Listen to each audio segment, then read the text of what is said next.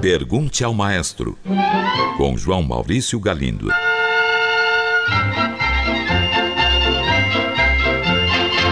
Olá, amigos. Um ouvinte pergunta: arranjo e improviso são a mesma coisa? Não, caro ouvinte, são coisas bem diferentes. Um arranjo é uma música reescrita.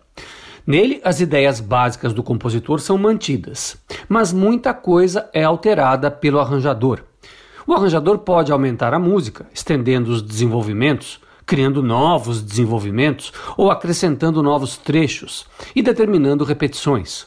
Ou ele pode diminuir o tamanho da música, suprimindo partes ou simplificando-as. Da mesma maneira, ele pode mudar o andamento ou a orquestração, mas tudo de um modo que pelo menos alguma coisa da essência da peça seja preservada, como por exemplo alguma melodia marcante. Já um improviso não tem nada a ver com a ideia de reescrever uma música.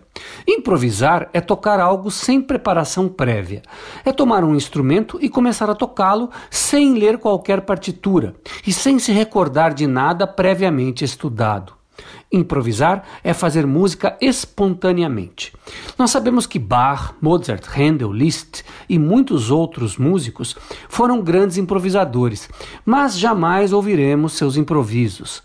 Mesmo que por acaso alguém de memória prodigiosa tivesse escrito esses improvisos, uma outra pessoa ao tocá-los já não estaria mais improvisando. Contudo, podemos ter uma ideia de como esses músicos improvisavam a partir de algumas de suas partituras. Acredita-se que em algumas delas os compositores procuravam, de algum modo, escrever em estilo improvisatório, como se estivessem se recordando de uma improvisação já feita. Um exemplo de Johann Sebastian Bach é o prelúdio da sonata número 1 em sol menor para violino solo.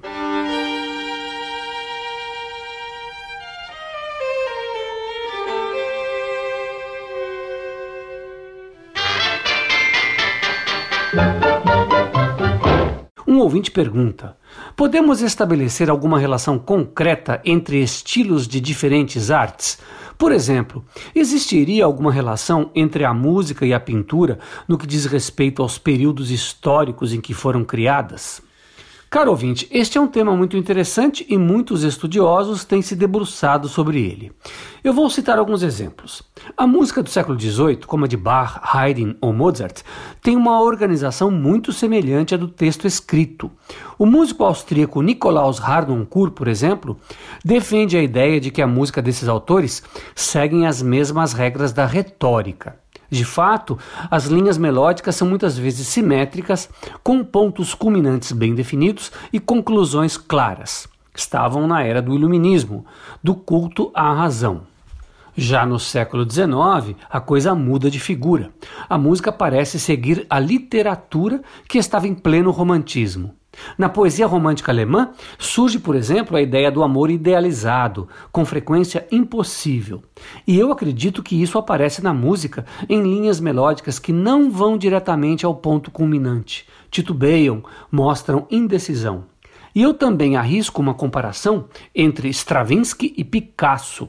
Eu vejo na Sagração da Primavera, com sua forte predominância do ritmo sobre a melodia, a mesma angulosidade do cubismo ao qual Picasso se dedicou por muito tempo, sem falar na visceralidade presente na arte desses dois mestres. Mas eu devo dizer que não sou um acadêmico, um estudioso desse assunto. Falo por conhecimento empírico somado à minha intuição musical. Mas existem sim pesquisadores se debruçando sobre o assunto. A prova disso é um livro muito interessante que eu conheci nos tempos de faculdade, chamado justamente A Correspondência das Artes. Ele foi lançado pela editora Cultrix em 1983. Seu autor é Etienne Souriau, filósofo francês especialista em estética que viveu entre 1892 e 1979. Então, essa é minha dica caso o ouvinte queira se aprofundar no tema. O livro A Correspondência das Artes. Um ouvinte quer saber o que significa a expressão a capella. Caro ouvinte, é muito simples. A capela é uma expressão em italiano que quer dizer do jeito que se faz na igreja. Nos séculos XV e XVI, deu-se o apogeu da música renascentista, feita por autores como Orlando di Lasso ou Palestrina. Esses autores e outros da mesma época produziram verdadeiras joias da música vocal. Na igreja, essas obras eram cantadas sem acompanhamento de instrumentos. Então, quando se falava que uma peça ia ser executada do jeito que se fazia na igreja, ou seja, a capela, isso queria dizer música vocal sem instrumentos. O tempo passou, mas a expressão ficou. Até hoje, quando alguém se refere a uma obra puramente vocal, diz que se trata de uma obra para coro a capela, mesmo que não seja uma peça sacra. Por sinal, compositores de todas as épocas, inclusive os atuais, continuaram escrevendo muita música interessante para coro sem instrumentos, ou seja, a capela. Um ouvinte enviou esta mensagem. Maestro, existe algum trabalho sinfônico, uma peça ou tradição que foca como solista a percussão? Ou seja, existe a experiência de dar solo a um instrumento rítmico e não melódico? Caro ouvinte, não existe um, mas sim vários trabalhos sinfônicos que usam instrumentos de percussão como solistas. Você pergunta também se há uma tradição a respeito. Pois há essa tradição, mas não tão antiga quanto a dos instrumentos de cordas e de sopro.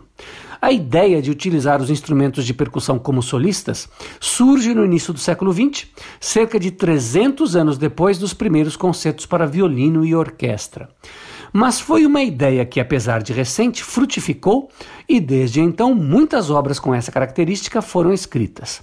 O pioneiro foi o compositor francês Darius Milhaud, que viveu entre 1892 e 1974. Ele escreveu um concerto para percussão e orquestra que acabou servindo de modelo para muitos outros compositores. Ele também escreveu um belo concerto para marimba, vibrafone e orquestra. Muitos outros compositores seguiram pelo mesmo caminho, e eu posso citar alguns: Bertold Hummel, Paul Creston e o brasileiro Ney Rosauro, percussionista que tem um delicioso concerto para marimba e orquestra de cordas. Infelizmente, esse repertório é pouco tocado e muito pouco divulgado no Brasil.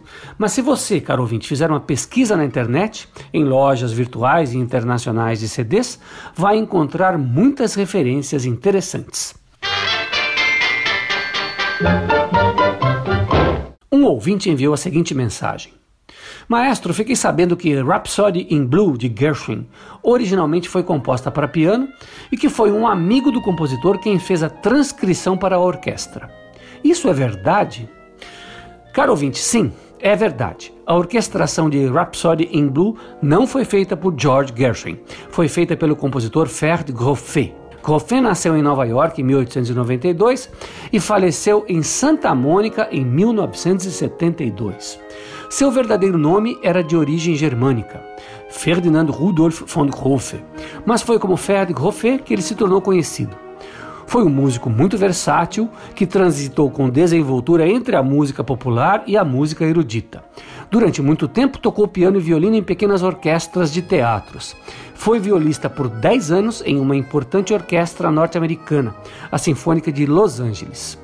Além de instrumentista, foi um exímio orquestrador. Sua ligação com o jazz não se limitou a esse trabalho de Gershwin. Foi arranjador admirado por Paul Whiteman, um dos mais importantes líderes de big bands norte-americano no campo da música sinfônica, escreveu várias obras que se tornaram muito populares, como a suíte Mississippi, a suíte Hollywood e a mais popular de todas, a suíte Grand Canyon. É isso aí, um grande abraço e até o próximo programa. Pergunte ao maestro. Envie sua pergunta para o e-mail pergunte@culturafm.com.br ou pelo telefone 2182 3222. Cultura FM de São Paulo.